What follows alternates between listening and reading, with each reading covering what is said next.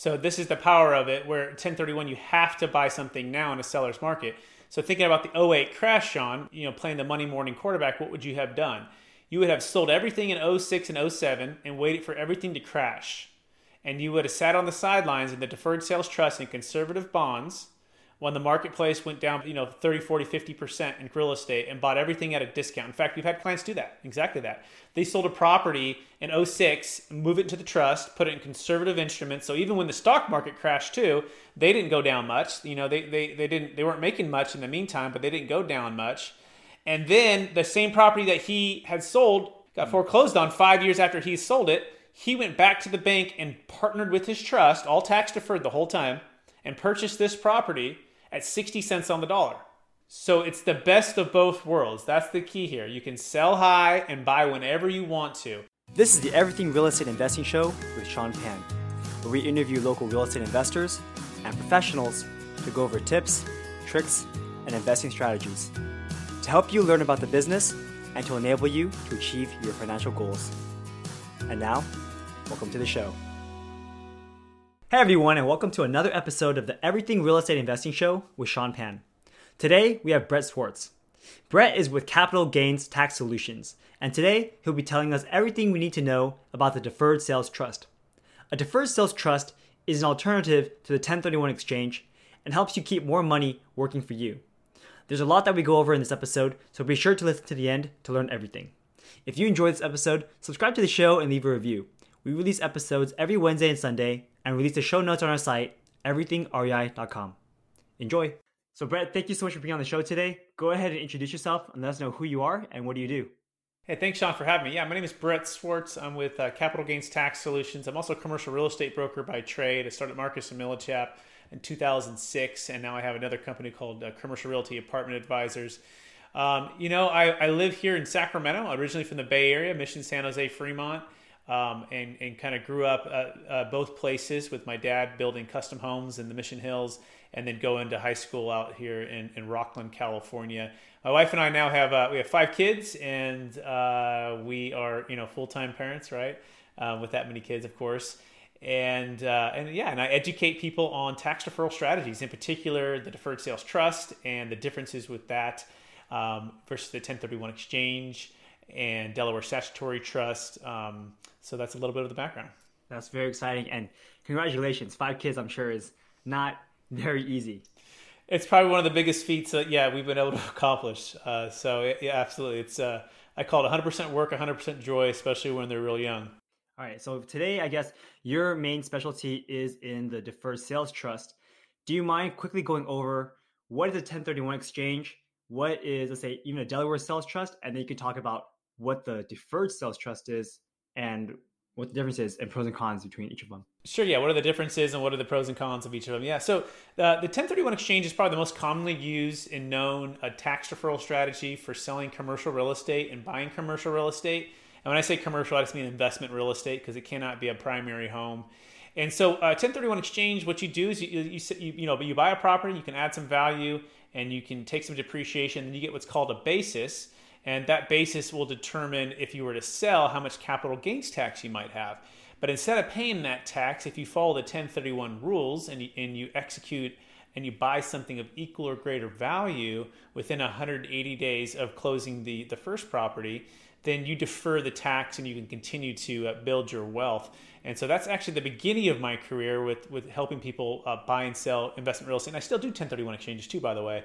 We really we, we call ourselves capital gains tax solutions because we provide all the options and just see which one best fits the client based upon what they need. So the 1031 is like kind for like kind real estate, investment real estate. Um, it's also um, uh, restrictive too, in that if you don't buy again within 180 days and don't identify properties within 45 days, basically you're disqualified from using the structure. So there's some limitations to it that make it challenging. Um, the other thing that, that uh, the biggest challenge with, with the 1031 exchange is the fact that you have to uh, buy in the same market that you're that you're selling in. So uh, most people like to you know sell high and buy low, but the challenge with the 1031 is you're often selling high, and then 180 days later you're buying higher, and that's what we've seen, especially this last few years in the marketplace. Now I want to jump into the deferred sales trust. The deferred sales trust is a is an, an installment sale. It's a manufactured installment sale, and your sale your, your, your owners may or your listeners may know it as as a seller carryback. And so if I were to go to you, Sean, and say, "Hey, Sean, I want to buy your property for for for five million dollars," if I give you a million dollar down payment, would you carry a note for four? And if you carry that note for four, that's called a seller carryback. You would only owe tax on that one million, and the four million is what's called a tax deferral state. And so uh, the key here is the deferred sales trust is just that, and we just actually have it jump in between you and the buyer, and we buy your position for five million, and we sell it for five million to the to the buyer who's lined up. And since you haven't taken any actual receipt of the funds, you're in what's called a tax deferral state. So it is a bit of a complex uh, thing to think about, especially for the first time your listeners are listening about it. But just think of it as an installment sale. But the key thing is here, you don't have to put it in like kind real estate. Sean, you can actually you can you can divest of your commercial real estate or your business or your high end primary home, and it doesn't have to go into equal or greater value. Um, you can put it into stocks, bonds, mutual funds of your choosing. Um, and also, you don't have to replace any of the debt. We like to call it the debt free Dave Ramsey plan for your commercial real estate or business. And so it gives some more flexibilities that the 1031 just does not. Uh, the last one we have is what's called the Delaware Statutory Trust. And Delaware Statutory Trust sometimes gets confused with the Deferred Sales Trust because they're both DSTs on, on, the, on the letters. But a Delaware is just a 1031 exchange into a, a group of properties. And so it's kind of like a tenant in common. There's like a big corporation that owns, let's say, uh, two or three or four properties at a time, and they allow people to 1031 into those properties and take an interest of ownership. Um, you give up some control, you give up all the control. Typically, they're seven to 10 years, non liquid assets, and pretty high fees, and returns are around 5%. I've done a number of, of Delawares as well as you know 1031s and deferred sales trust so the question we always say is, what are you looking for? What, what are you trying to accomplish? And what might be a good fit for you? Uh, the deferred sales trust, too, by the way, is a backup plan for a failed 1031. So your listeners are listening to this, you don't necessarily have to just pick one. You can pick one, two, or three. We've done deals like that um, where you know a third of it goes into a deferred sales trust, a third is into a 1031, and a third is into a Delaware. So it's it's customizable and flexible for that too. Perfect. And thank you for your very elaborate answer. Uh, I, have, I have quite a few follow up questions. I guess the first one is let's talk about the failed 1031 exchange. How is that possible? How are you able to do a deferred sales trust after you have a failed 1031? Because you're supposed to do all that before you close escrow. Mm-hmm, correct. So understand when the tax is due is the first concept, which is called constructive, constructive or actual receipt. So in a failed 1031 exchange, Sean, the exchange company sends you the funds and then you've received the funds and that's when the irs deems that the taxes are due um, but as long as the funds are stating with the 1031 company or a separate entity like a deferred sales trust you haven't received actual funds so what we do with, the, with our 1031 companies that we work with is on day 46 or day 181 or somewhere between those dates we just have the qi company send the funds to the trust instead of sending them to sean and, uh, and that's the key. If Sean's received zero funds, the tax is not due. If the trust takes his position and, and, and he buy, you know, let's just say it's a, it's a $5 million deal, buys your position for 5 million and sells it to the cash buyer who's lined up for 5 million. And this situation is just sending you the funds with the QI company.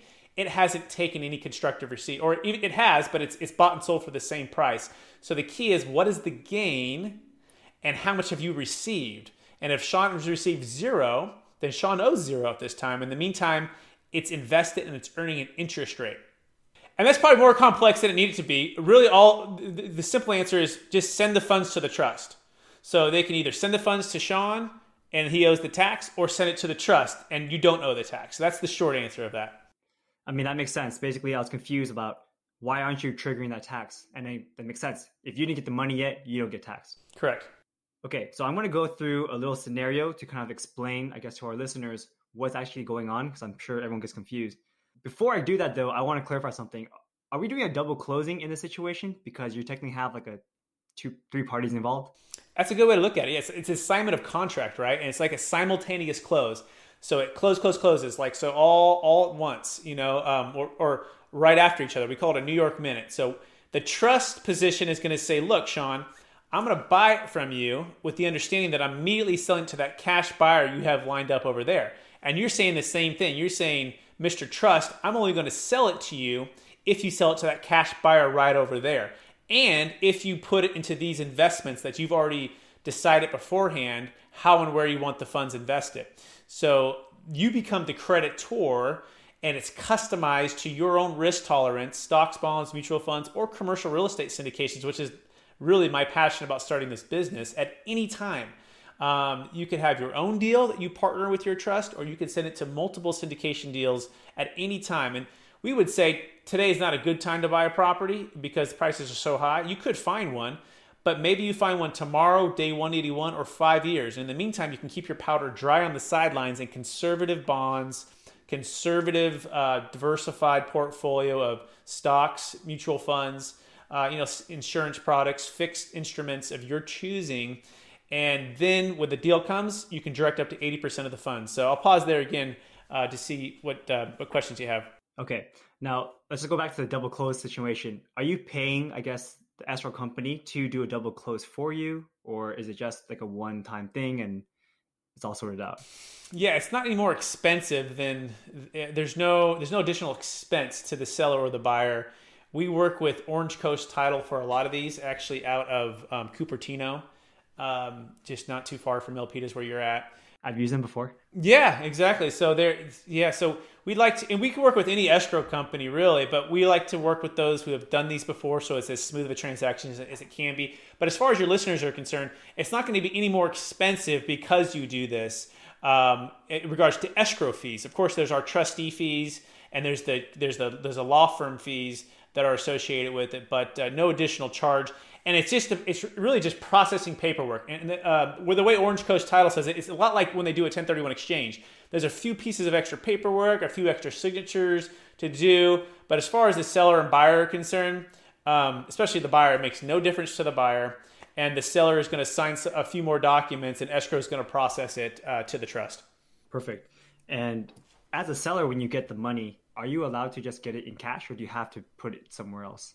So it's your money, Sean, or your clients, you know, whoever's going to do the deal. The question is, um, how and where do you want the funds invested based upon your risk tolerance? So yeah, you could just put it in money market accounts and not have it earn any interest. The challenge with that would be you're going to start incurring the fees, and it's going to eat away at the principal balance, which is then going to um, uh, not be efficient for you. You know, so most of our clients will choose a risk tolerance somewhere between five and eight percent. And these are over a 10 year period of time, diversified it with some of the top companies in the US. And that's at least going to cover, um, you know, more than cover the fees if you do that number. But technically, yes, you could park it for a period of time and just put it in, in, in just, you know, money market, you know. But, but we would say, look, there's some stuff that's, that's better than that that uh, you don't have a lot of risk uh, that at least give you three to five percent. But really, that's between you and your financial advisor to figure out what you're comfortable with. My role is just the trustee that oversees this and and uh, makes sure the structure stays intact. And when you get the balance, is it like ninety three point five percent of the sale price? What, what is that balance you get? Mm-mm. No, so 100% of the funds go into the go into the deferred sales trust. If you want to remain 100% tax deferred, okay. Yep. So not to be confused with other structures that are out there that give you cash up front. Um, so this this one would be, uh, let's say you wanted a note interest payment of eight percent, okay, and let's say the trust earned 10. Well, you would receive eight percent, you know, um, on on a on a, and you pay ordinary income on that income. But uh, uh, I'll give you a live deal. This is probably the best way for your listeners. I, I had a gentleman just two weeks ago. He sold a 1.8 million dollar apartment complex in Sacramento. Uh, he owed 500,000. He paid off the paid off the cash, paid off the debt, and put 1.3 into the trust. His note was structured with an eight percent um, payment. He's going to actually receive about six to six and a half percent to leave the rest of it building. On that six percent that he's receiving, he's going to pay ordinary income on that. On the rest of it, it's deferred. How much did he defer? He's deferred about $500,000. So instead of having uh, basically $800,000, he has 1.3 in the trust. So he's living off the full amount of the trust. So the question becomes, are you receiving the cash? Yes. How much? Well, it's off the interest. Okay, pay ordinary income on that. If you dip into the principal, you're going to pay proportionate capital gains tax on that amount, which you can do too. You can dip into the principal whenever you want. Got it. So I guess my question is, what are your fees? Because I guess we're talking about a different structure than the one that I was familiar with. There's three sets of fees. The first set of fees to the tax attorney, and it's 1.5% on the first million, and then 1.25% on anything above that. Um, and so let's just say, like on this deal that we just talked about, was it was a it was a 1.8 million dollar deal. So it was 1.5 on the first million and 1.25 on the remaining 800,000. That's a one-time fee to the tax attorneys, and that covers legal and audit defense. Um, by the way, when, whenever you're looking at a new structure, a new strategy, there's some questions you should ask. How do we know it's legal?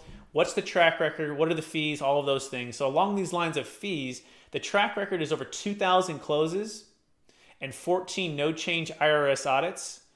And we've closed businesses, commercial real estate, primary homes. Um, the other question you should ask is, um, you know what happens if I do get audited, which which it could happen. Then then the audit defense kicks in. Um, so, but going back to the rest of the fees, the trustee fee is about 50 basis points, which is a half of one percent, and that's recurring every year at close of escrow, and then every year uh, on the trust, the total trust um, uh, proceeds. In this case, it was 1.3 million, so be 50 basis points on that. As long as it's just with the financial advisor. If for some reason you want to direct it to an outside deal, like a commercial real estate deal, you can do that with up to 80% of the funds. In that case, it would be a 1% on that on whatever amount goes out. Um, and then the other fee would be to the financial advisor, whatever he charges you. Sometimes he charges you 50 basis points to a point, depending on where and how the funds are invested. So again, most of our notes will earn 8%. After fees, they net the client 6.5%. Okay, perfect. That answered a lot of my questions. And yes, we are talking about a different structure than the one I was used to. So thank you for clarifying that. By the way, the 80% of the funds, is that kind of to protect your client in case they go all in on a deal and lose all their money and then now 30 years later they owe this huge tax bill they can't pay? Exactly. So we don't want the structure to fail. And, and just to be just to be um, clear so this is this is not a monetized installment sale. This is a deferred sales trust. So the monetized is a 30 year plan. Ours goes uh, for as long as you want. So they're, they're in 10 year increments, but the end of 10 years, you can renew for 10 years and then renew for another 10 years and then renew for another 10 years. So we are, we're not them. We're, we're, we're separate from them. We both use IRC 453, which is installment sale, which goes back to the 1920s, but we are completely separate from them. You can also pass it on to your kids too. They can inherit your position but yeah, they don't want the trust. They being, you know, the tax attorneys who created the structure and, and then the other founder of, of this deferred sales trust strategy with the estate planning team, they don't want um, uh, the structures to not be able to pay out. So we don't want to take on too much risk and not be able to pay back the note holder on either in any one particular deal. And, and then also they need to have liquidity to pay the note as well along the way because that's that's really what's happening you are becoming the bank and you are owed that money. So we need to keep that reserve in there so that we can make sure we service the note. Perfect. And thanks for clarifying that too, because yes, I was thinking about the monetized installment sale. I'm sure you know you're in the industry. Yeah, no, it's a great. It's it's commonly you know we we we, we compete in a lot of uh, with them uh, quite a bit, um, and so it comes up quite a bit. So yeah, no worries.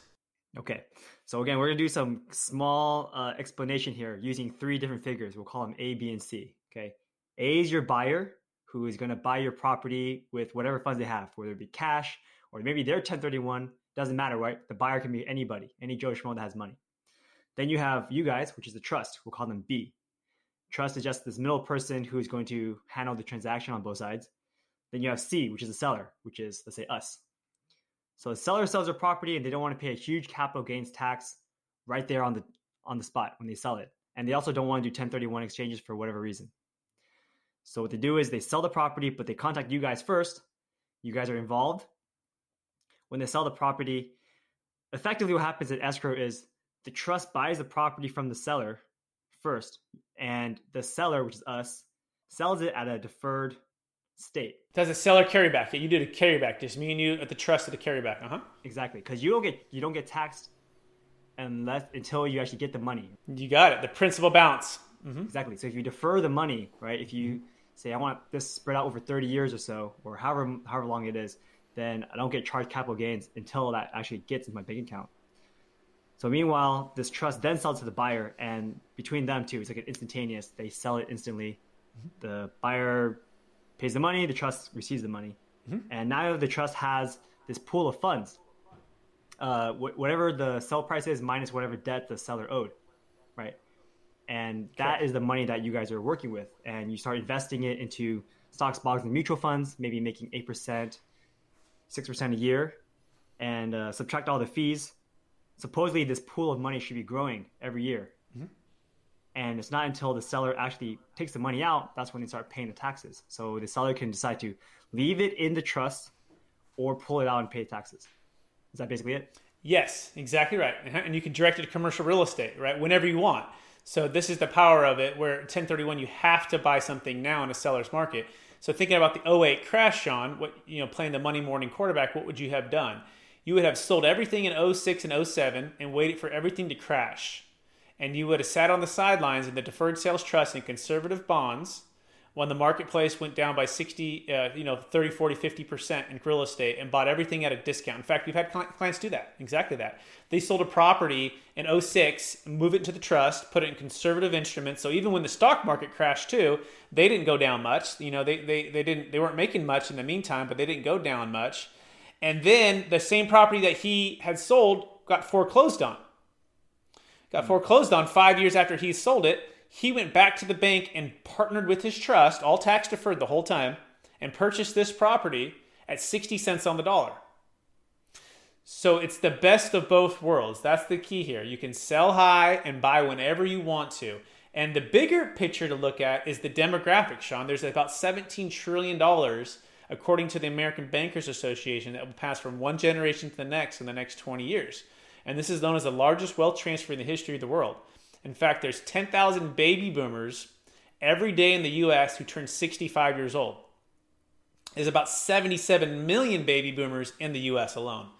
And so what they're faced with is these highly, highly appreciated assets, whether it be commercial real estate, primary homes, collectibles, uh, businesses, and they've made their wealth for 30, 40, 50 years. They've worked really hard. These are our parents, Sean, right? and they go, you know what? I want to be done with the toilets, the trash, the liability. I want to be. I want to retire from my my dental practice, being a veterinarian, whatever it may be, and I want to have a passive income stream that's diversified and that's liquid. And I, and I want to enjoy my wealth, but they don't know how to get out without getting hammered by the 30 to 50% of their gain being wiped out by the capital gains tax and the depreciation recapture. So they literally feel trapped.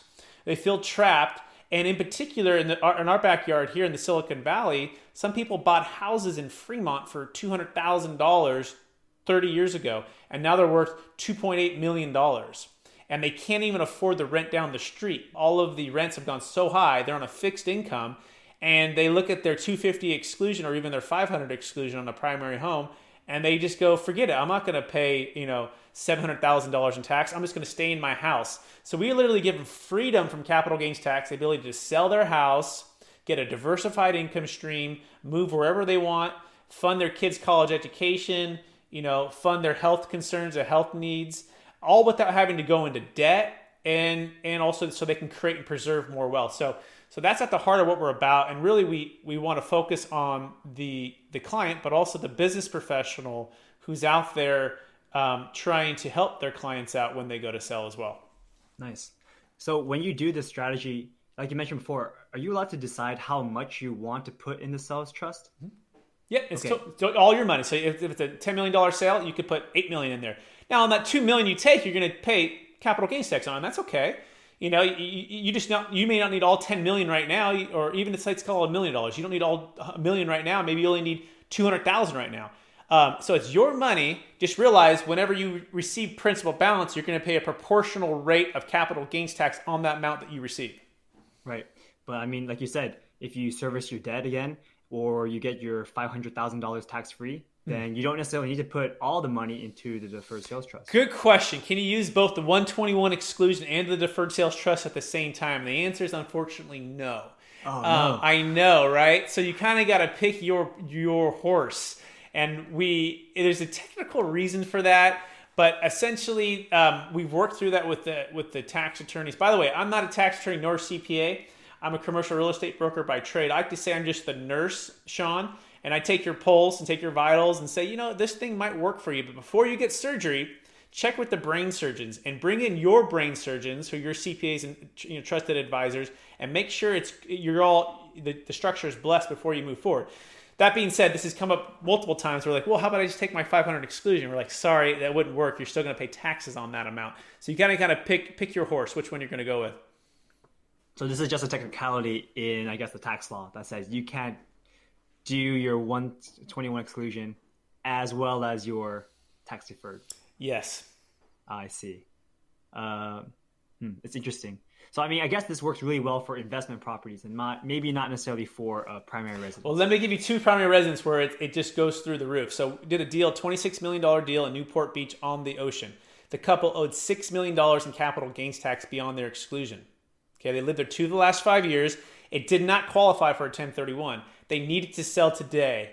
Okay, they didn't want to rent it out for two years and wait and then try to do a 1031. They just they needed to sell like right now. So they deferred $6 million in capital gains tax. So the question is, how big is that capital gains tax? But you're right. If the, if the number is only, you know, a, a $500,000 gain, or no problem, just, just, you know, we tell people all the time, just go, you know, just pay, no worries, you're good to go.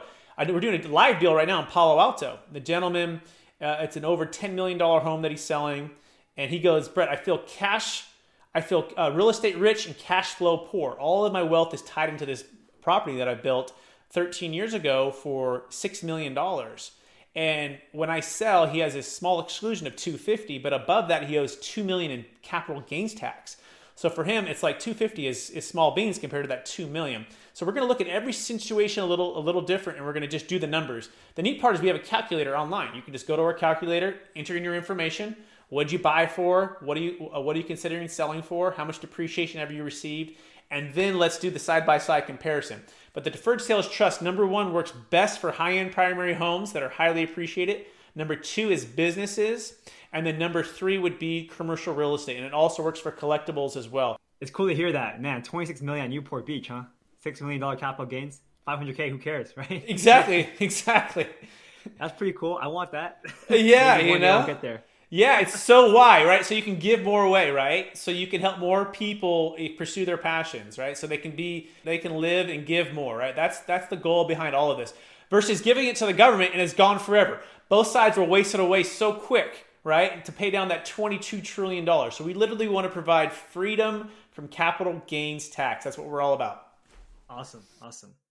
I was curious though. So it seems like even if you decide to go with you guys and uh, create a deferred sales trust, at the end of the day, you still have to keep 20% of that inside the trust. When can you ever get the 20% back? So remember that 20% is hopefully earning about 6%, right? After fees, 6.5% after fees, and you're living off of that. So that's your income stream. Um, you can sell out of commercial real estate syndications and get the LTV. Basically, the LTV needs to maintain 20%. So if you're in non liquid assets, let's say 80% is in commercial real estate, you would need to sell a portion of those and move them back into the trust and then cash out up until 80%. Now, if you move all of it back into the trust, you can cash out of all of it, right? And pay the tax tomorrow, next year, you know, 5 years from now. It's it's your money. You decide how and when you want to receive it and pay the tax. But honestly, John, most of our clients like to pay the taxes second day to never.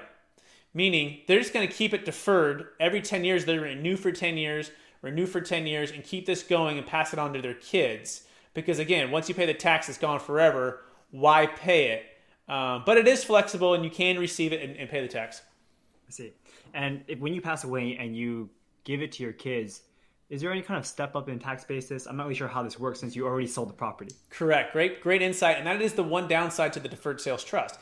It does not maintain the stepped up basis. So one of the advantages to the 1031 is it maintains a stepped up basis. Now, that being said, the recent Trump tax plan, they talked about taking away or limiting the stepped up basis, taking away or limiting the 1031 exchange, right? These are serious, serious things because they're faced with this 22 trillion.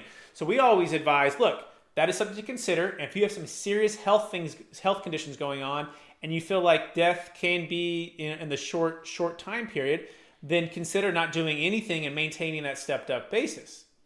Um, but if you're in good health and you want to retire, don't just not sell because you think the stepped up basis is going to be here because it may or may not be, you know, and you could just hold on and, and not really achieve what you want to achieve, which is uh, time travel, liquidity diversification, and you may be foregoing an ill timed sale even with the stepped up basis, your kids maybe the marketplace has dropped. You know, when they sell it, you know they, they can't sell it for as high. So yes, that is true, but be cautious to to put all your eggs in that stepped up basis basket.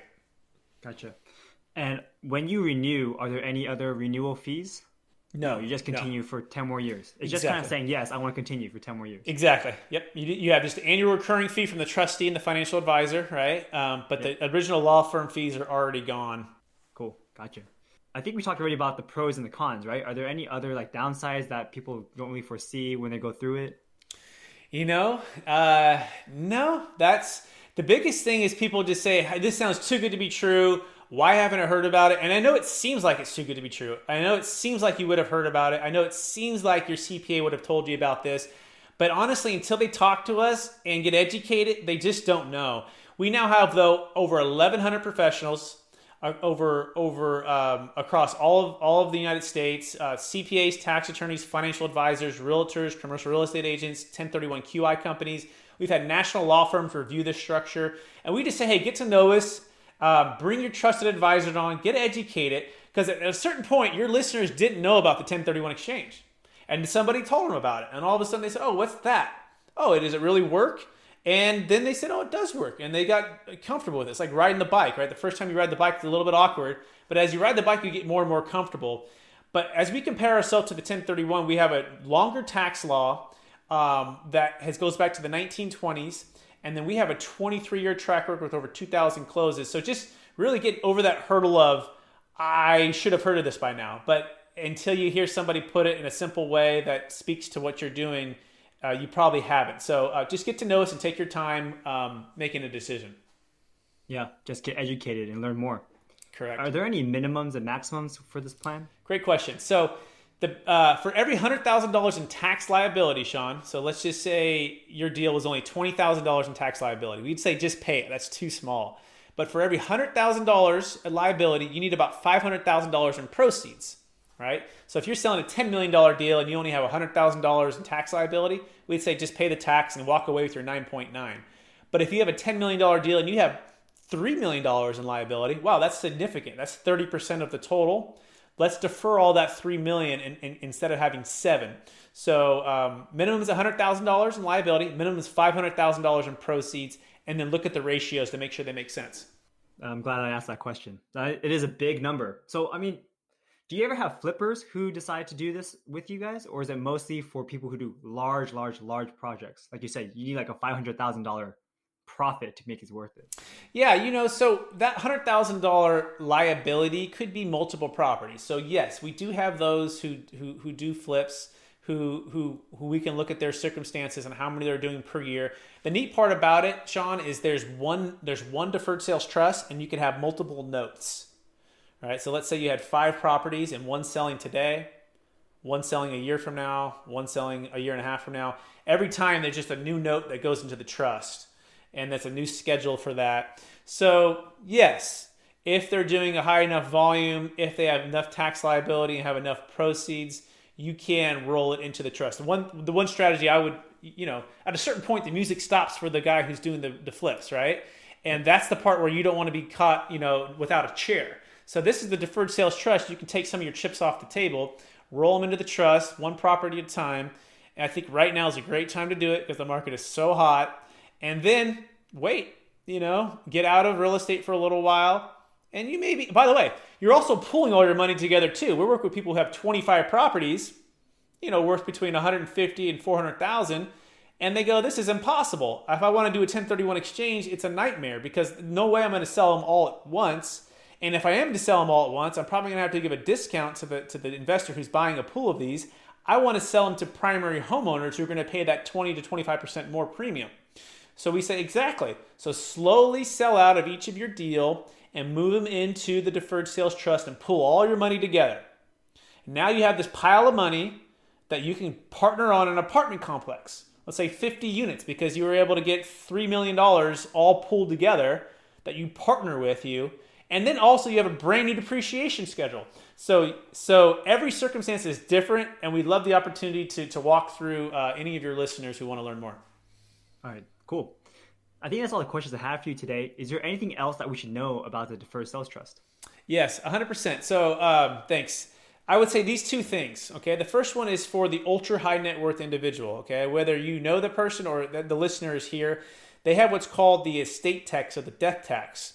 And the death tax basically says, like Sean, if you're worth more than $22 million and you're married, anything above that that's inside your taxable estate is going to be hit with a death tax, which is 40%. Okay? So let's just say you're worth $52 million and all of it's inside of your taxable estate. That first 22 million is exempt, but that next 30 million is going to be hit with a 40% death tax. Okay? So the 1031, the stepped up basis, it doesn't fix that. Okay? This is huge. The deferred sales trust, we solve that. We can move the funds outside of the taxable estate as we close the deferred sales trust. So this has huge implications for those who are worth more than 22 million collectively and they're married and or 11 million if you're single. Nothing else that we're aware of can do what we do, okay, on that on that scale. So the so the estate tax and then if you're a real estate broker, if you're a luxury, you know, uh, a high-end realtor, if you're a business broker or financial advisor listening to the show, how are you differentiating yourself from your competition? How are you helping these baby boomers uh, diversify and get liquid and sell high right now and solve their challenges. If you're just selling the same thing and walking in with the same tools that everyone else is walking in with, with like the 1031 exchange, um, the charitable, or, or other things, you're not differentiating yourself. So we love to empower business professionals, right? Because I am a business professional. I'm a commercial real estate agent. And I was faced at Marcus and Millichap with this exact thing. How do I compete with brokers who have been in the industry for 20 years why do they want to hire me versus hiring that person who has so much more experience? The answer is finding solutions to the client's problems. And when you add more value to them, you can actually win the business. So use this as an opportunity to have another arrow in your quiver, right? Another tool, another value add opportunity to help your clients solve these massive problems. And when you do that, you're going to grow your business and you're going to separate yourself from your competition. So Again, get educated, get empowered by strategies like this. I'm here to support. Uh, that's that's my passion. I go and I'll speak at big events and I'll I'll um, educate on this. Um, I'm here to support you. We have a whole turnkey marketing system um, with personal branding, personal deferred sales trust calculator. By the way, we don't charge for any of it. Okay, a lot of services will come to you say, "Hey, sign up. I'll get you on the front page of Google for $300 a month." We don't charge anything. We only ever get paid if your client does the deal. So there's no no charge to these business professionals. So come take a look and see if you want to join us. We'd love to um, to partner with you. Thank you, Brett. And how can people get in contact with you? Yeah, the best way is capitalgainstaxsolutions.com, my website. But you can also look that up on LinkedIn, on Facebook, um, on YouTube. I have a YouTube channel with videos that I try to release. And the last one is Bigger Pockets, if I didn't mention that one already. Awesome. Everyone's on Bigger Pockets. Yeah, you know, it's a good site, right? Full of uh, some good information. Yep. All right, Brett. Well, thank you so much for your time today and sharing your information about the Deferred Sales Trust. I hope people contact you if they have any questions regarding this product. Thanks, Sean. Appreciate it. Thank you. Take care. Here are some of the key takeaways from this episode. A deferred sales trust is an alternative to the 1031 exchange and is a great way to have your money working for you. It's really only worth it if you have a large tax liability, something over $100,000. And with a deferred sales trust, you have the flexibility of selling high and buying low. Whereas with a 1031 exchange, you need to identify and purchase something in a relatively short time window. You're also allowed to create a deferred sales trust for a failed 1031 exchange. It's good to have as many options as you can when you sell your property. So do your research and reach out to Brett's group if you think a deferred sales trust is right for you. I hope you all learned a lot. You can find the show notes on our site, everythingrei.com. Thanks and have a great day. This was another episode of the Everything Real Estate Investing Show with Sean Pan. If you enjoyed the show, leave us a five star rating. It'll take less than a second and it'll help a lot. You can contact me at seanpanrealty at gmail.com. That's S E A N P A N R E A L T Y at gmail.com. Thanks and have a great day.